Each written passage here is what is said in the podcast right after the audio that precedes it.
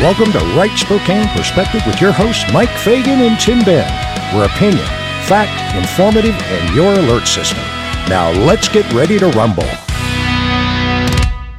Good day once again, ladies and gentlemen. Thanks for joining Mike and Tim on Fully Automatic Media Coverage this Monday episode here on Right Spokane Now- Perspective. now- I hope everybody out there had a wonderful and blessed Christmas. Yeah, ho- hopefully everyone did have a great Christmas, and you know, hopefully everyone got what they wanted for Christmas, and you know, if they wanted the right thing, that would have been ammo. now, I'm, not quite sure. Uh, you know, that's a f- fully automatic media coverage this Monday. I'm not sure how many articles Mike has stacked in his magazine over there, but I know that we might have to limit it.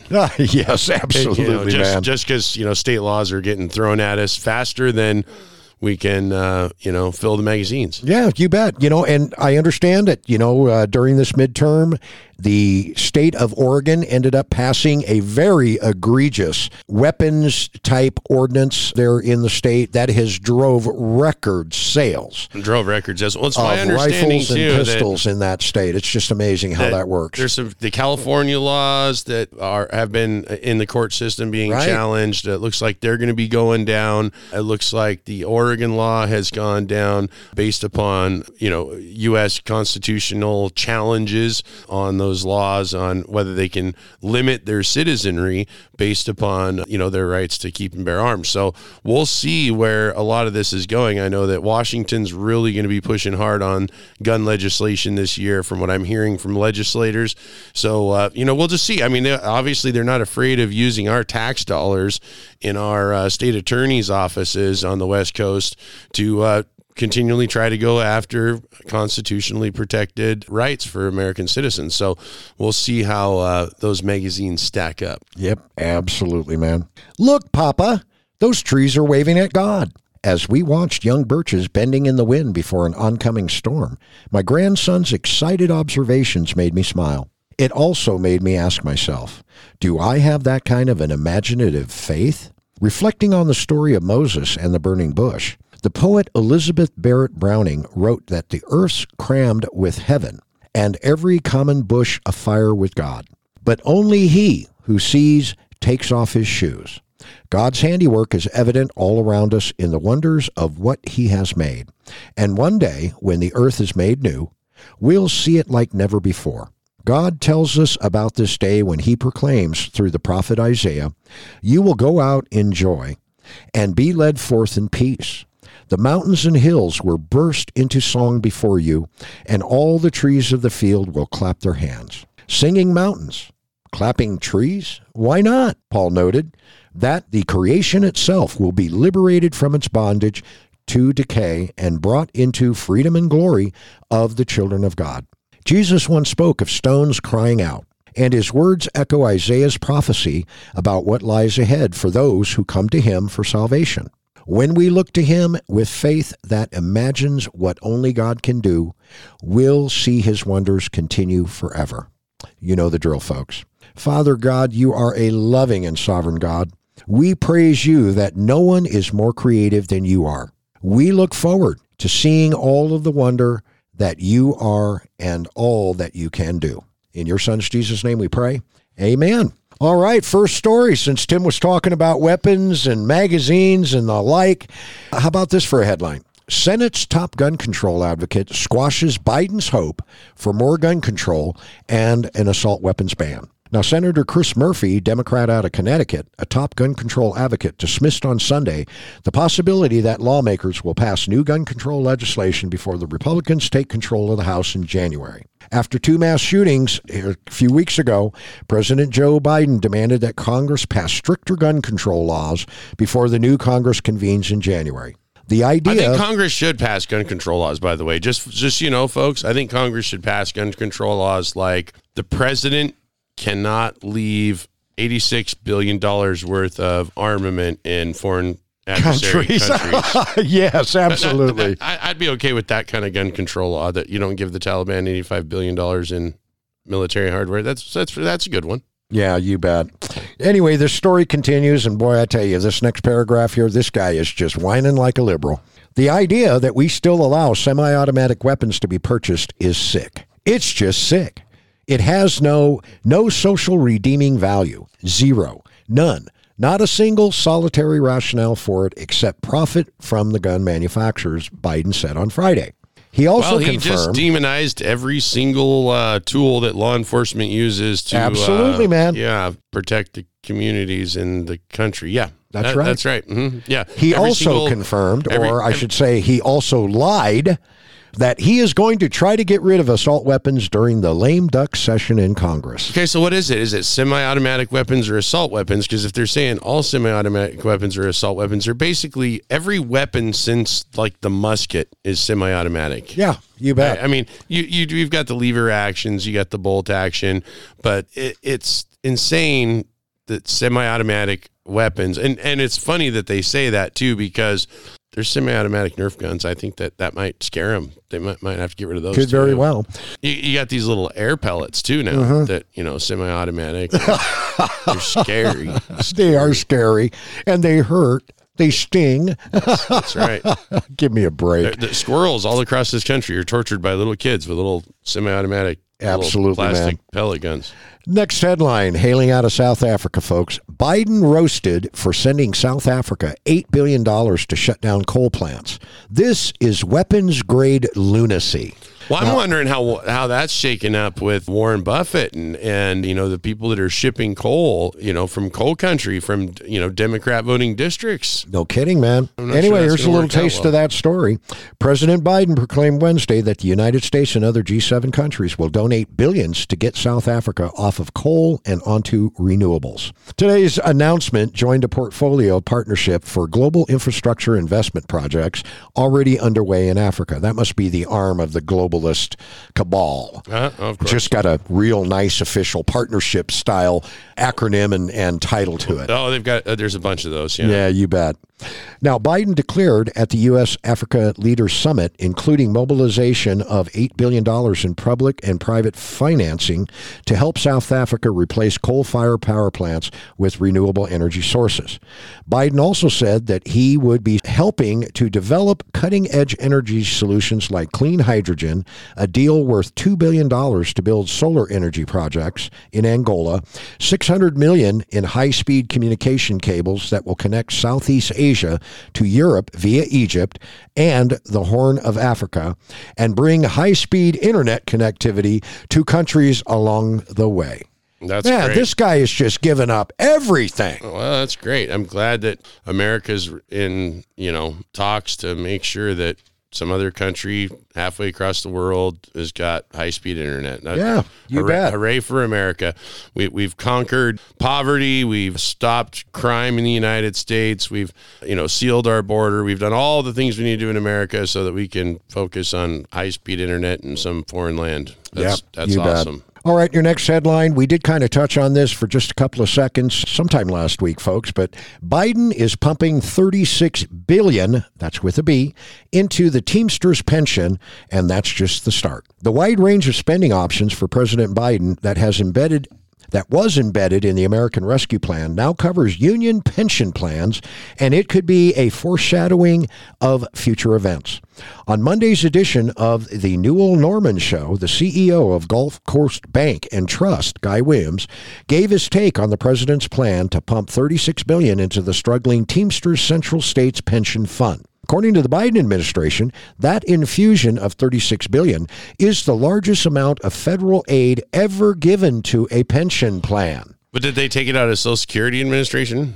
No, it- yeah, yeah, I hope not. Didn't didn't they already spend all the money from the, the, the pension plan for every America that they called Social Security? Haven't they bankrupt that almost? They're saying that unless something is done in Congress, it changes the legislation, the deductions, the payments out, we are going to be insolvent by 2035. So Is what the pundits are saying at this point. so basically what they're doing is the government is now subsidizing private retirement plans while it's taking record amounts from the public retirement plan called Social Security and they're bankrupting that system and, and propping up others. Yeah, that sounds Yeah, wise, smart. Yep, why, you bet. Why, why not? Anyway, Biden expects to take this money from the $1.9 trillion relief package that the Democrat led Congress had approved last year to respond to the COVID 19 pandemic. There are roughly 350,000 Teamster workers and retirees spread throughout the country. It's good policy if your policy is to support your friends, and I think it's something that both parties, but it's sort of one of the most glaring examples that I could provide.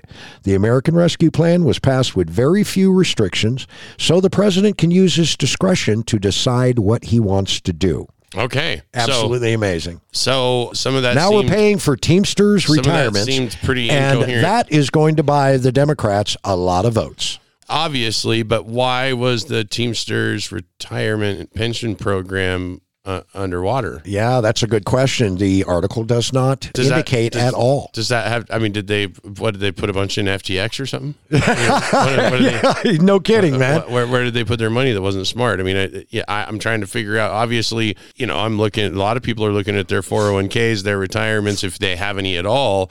Whatever you had is greatly diminished because of inflation. Right. Obviously, it's it's value in dollars is less, even if it's the same dollar amount because of inflation. So That's true. you know, it, I don't know. I don't really want any more bailouts. Well, you know, let's take a look at municipal of municipal look- governments, I'm tired man. of looking at bailouts, Mike. I mean, the, Oh, all I know. bailouts. Every time you turn around, they're bailing out. bailing out something somewhere and somebody that just can't be the modus of operandi for our government you know the way we operate if if it's just constant bailouts all the time eventually somebody's got to bail out the united states and i, I don't see that No, that ain't happening, Happening. dude. That is not happening. So we what about- are so far in debt. It's just it's ludicrous at Well, this point. so what about the the local municipal governments Okay, like local municipalities. I mean, they have the AFL-CIO, the Teamsters. You know, uh, comprised. there's a uh, whole bunch of different Oh yeah, unions, there sure yeah. is. well the And, local you know, 270 Yeah, and you know, it this doesn't include just a specific Teamsters retirement pension plan, but it also involves a lot of the other Teamsters. Again, bear in mind we're talking in excess of 350,000 Teamster workers that are out there strewn across the United States, you know, and and I would imagine that not the vast majority, but a good percentage of them are probably in municipal government. Well, there's quite a few. I mean, I, I know Teamsters. There's a lot of truck drivers. There's Yeah. Teamsters. There's obviously the, the railroad unions. Teamsters was one of them that was in in the talks there. So, Yeah. Yeah, yeah, it's just got well, yeah, government's just got all the money in the world to just bail them out, bail them out. Oh, the banks they need bailed out again because the housing. Yeah, but let's not forget where does that government get its money? Uh, thin air. yes, unicorns. The, the unicorns bring it. Yeah, unicorn flatulence. No, that's the energy supply. oh, yeah, that's right. Yeah, yeah. It's the but the uni- yeah, it's just Unicorn magic. pellets. It's like pixie dust and fairy tales. Oh, my goodness. It's just getting outrageous, isn't it? It is, but we're out of time too. Yes, we are. And as a matter of fact, we're going to be back in about a minute or so. To our Spokane area veterans and their families, if you haven't checked out the Hilliard Veterans of Foreign Wars Post 1474, located at Diamond and Regal Street in Spokane, you got to be there be square. The Hilliard VFW is there to assist you and yours with all your VA questions. Give them a call at 487 3784. Weekly bingo, cards, bowling, dart tournaments, and meal specials are just a few more things that the Hilliard VFW offers. Stop on by, give them a call, 487 3784. A lot of your beef comes from Brazil, Africa, and China. Bet you didn't know that. The Spokane County cattlemen know that, and they are the ones advocating for country of origin labeling on the meat that we buy and feed to our families. Find them on Facebook right now. That burger you just got at your favorite drive through has over a thousand different DNAs in it. Well, you may want to consider buying from local producers. And in other words, folks, buy locally. The Spokane County Cattlemen are on Facebook and are there to advocate for you, educate, and inform you on what's happening in the global and local meat industry. With today's corona controlled society, the shopping restrictions, and possible rationing, making sure that your family doesn't experience food insecurities should be our top priority. You can do your part. Be secure. Buy from local growers and producers. The Spokane County Cattlemen know this and are here to help you. Find them on Facebook right now. And welcome back from the break, ladies and gentlemen. Thanks for joining Mike and Tim on Fully Automatic Media Coverage this Monday episode here on Right Spokane Perspective. All right, what else you got in that semi-automatic Yeah, I got a little there? little ha ha here for you. You know, Elon Musk, he's no longer the richest man in the world. A couple of days ago, he got knocked down to the second richest man in the world. I understand that he's also unloading some pretty massive shares of his Tesla stock. The third highest owner of Tesla stock right now is approaching the board at Tesla, asking the board to remove Elon Musk as the CEO. Yeah, uh, And- I, don't like his Twitter files. Yeah, you bet. And I'm telling you what, man, there is more that is going to be rolling out from the Twitter files here shortly. Elon Musk has promised the American public and the world that there is going to be some extremely high impactful type information that Twitter is getting prepared right now to release. And everybody's sitting on the edge of their seat, salivating, wondering what it's going to be next. Right. And, you know, uh, here recently, Musk ended up getting into a little bit of a hoo ha, if you will, with some media folks. And he went ahead and tweeted out that he claims that his pronouns, okay, His again, those pronouns. social justice He, stuff, he self-identifies as a as a Twitter owner, and he's got the pronoun of what? Prosecute Fauci. Prosecute Fauci. He's not a pronoun. him. He's not a his. He's not a her. He's not a Z. He's not a. He's not a they. He's not a them. He's a prosecute Fauci. I didn't know that that was a pronoun, but whatever. I guess Hey, if- you can identify to be whatever you want, right? Yeah, I guess. Sure. I mean, I, I, I'm still saying I, I, you know, self-identified as a conspiracy theorist, but you can't anymore because my pronoun is "I told you so." Yeah, exactly. Here's a little taste of that story. Twitter CEO Elon Musk managed to simultaneously enrage two ostensibly enmeshed groups Sunday with a single tweet poking fun at conformity to LGBT activist pronoun conventions and calling for the outgoing director of the National Institute of Allergy and Infectious Disease to be prosecuted. Although the tech magnate routinely agitates leftists online, Musk was evidently signaling something more significant with this particular tweet that the forthcoming Twitter files may provide some damning insights into an internationally recognized lockdown and vaccine advocate whose agency funded dangerous gain of function work in Wuhan. Well, and see, he wasn't even supposed to talk about this because the narrative switched five times in this news cycles, and Fauci's gone now, and so he's not even supposed to be bringing this up. I mean, that's why he's getting such ire over this, is because you know he's supposed to be focused on the guy that had to step down because he was stealing women's luggage. you know, No kidding, huh? yeah. No kidding. I mean, that was supposed to go nuclear. Anyway, Musk tweeted out, My pronouns are prosecute Fauci. And he did that last Sunday. The tweet received over a million likes and was retweeted over 167,000 times. Musk's humorous call for the criminal prosecution of Fauci took place the morning after Stanford professor and Great Barrington Declaration proponent Dr. Jay Bhattacharya visited Twitter's headquarters. The second edition of Twitter Files, released last week, revealed how the previous Twitter regime had placed Bhattacharya on a trends blacklist, preventing his cautions about the harms posed to children by lockdowns from circulating online. So, you know, this doctor ended up getting shadow banned. Right. Again, uh, he, he became very, very famous for his stance with the Great Barrington Well, Declaration, but- man. And they said that they didn't shadow ban. I mean, they testified before Congress. they Yeah, don't right. do that. We Bunch don't shadow ban. We don't do this. We don't do that. But I, I mean, obviously, we know that Mark Zuckerberg of Facebook was visited by the FBI because that Joe Rogan interview that he did, Yeah. that his Facebook interests, we'll say, was uh, visited by the FBI to, to limit information. So, yeah, I mean, they're they're all propaganda sites if they're limiting information and acting like they're a public platform. Big time, man. So- It'll be interesting to see what and how the Republicans are going to be approaching the FCC changes that need to be made for these high tech companies, you know, come January, February next year. well, in a lot of cases, you probably won't know because any news reporting that you know happens in regards to that will probably be shadow banned. Yeah, yeah, Right? because George Soros is definitely connected to at least 253 news media organizations. You'll you'll you'll be like looking up congressional investigations, big tech. Right. Up pops January 6th. You're like, still? What? All right, a couple of headlines here. You know, I, I love Disney, guys. You know, I love Disney. That's why I like reporting all of this stuff about Disney because if you go woke, you go broke. And I mean, Disney seems to be a perfect illustration of, of what's happening here. well, they, they, they used to have a lot of good content. Yeah, they did. They did.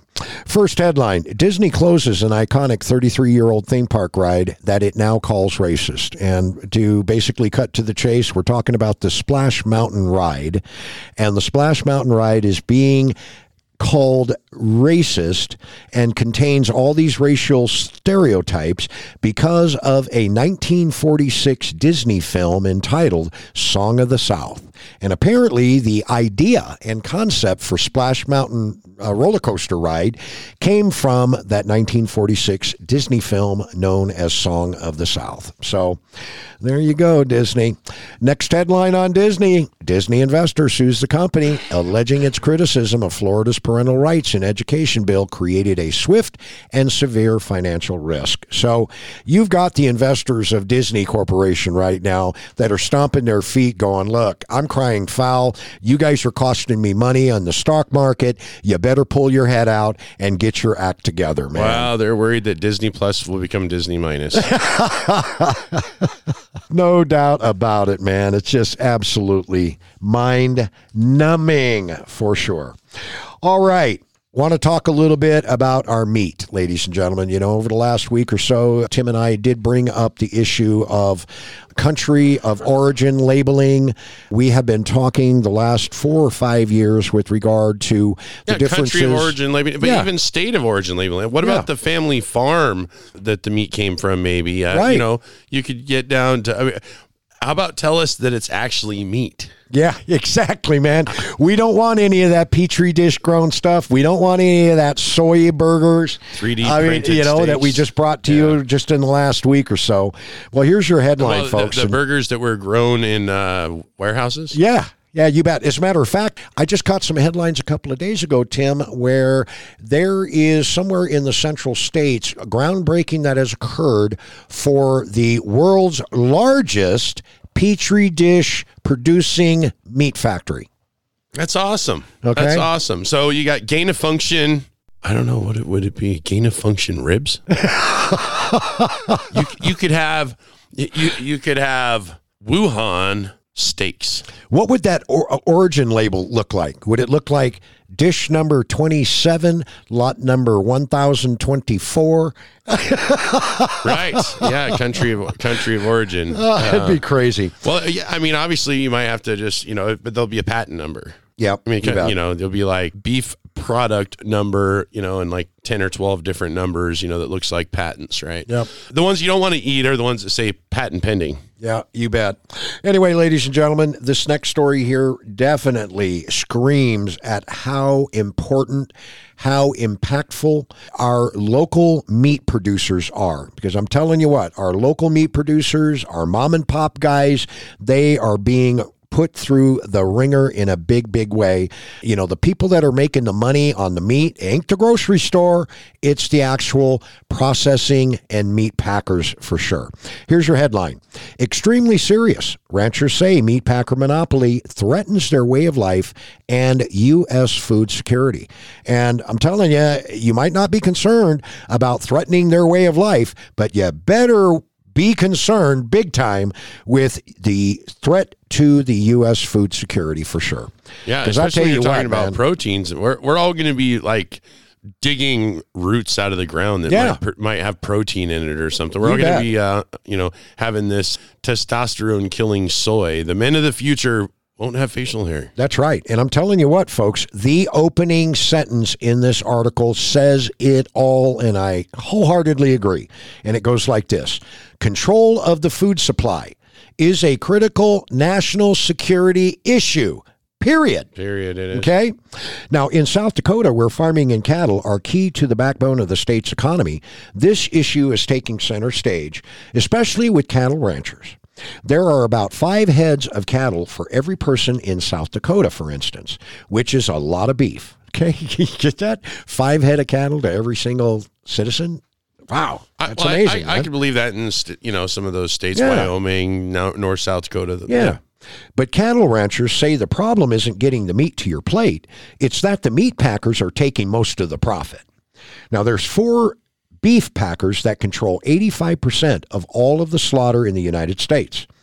A fourth says Les Shaw, a fourth generation cattle rancher in White Owl, South Dakota. These four beef packers are recording profits of anywhere between 1,200 and as high as $2,000 a head of cattle during the pandemic, whereas ranchers is at a break even and sometimes even a loss. Now, Shaw says raising beef cattle is a great way of life, but lately it's not a great way to make a living. We don't do this to get rich. We do this because we love it, Shaw says. We're proud of what my great grandfather, my grandfather, and my dad handed down to us. And there's nothing that would make me happier than to be able to pass this on to my kids, my two daughters, he said. Now, Shaw says the main problem is that four major meat packers, two in the U.S. and two in Brazil, have created a monopoly that controls the prices cattle ranchers get paid for their beef. The Brazilians have a hold in this market. Our country let foreign investment into this country, Shaw said. The four major meat packers are Tyson Foods, Cargill, and two Brazilian owned corporations, National Beef Packing and JBS. In 1977, the Big Four, as they are commonly called, owned just 25% of the market. Today, that's exploded to 85% of all meat packing in America.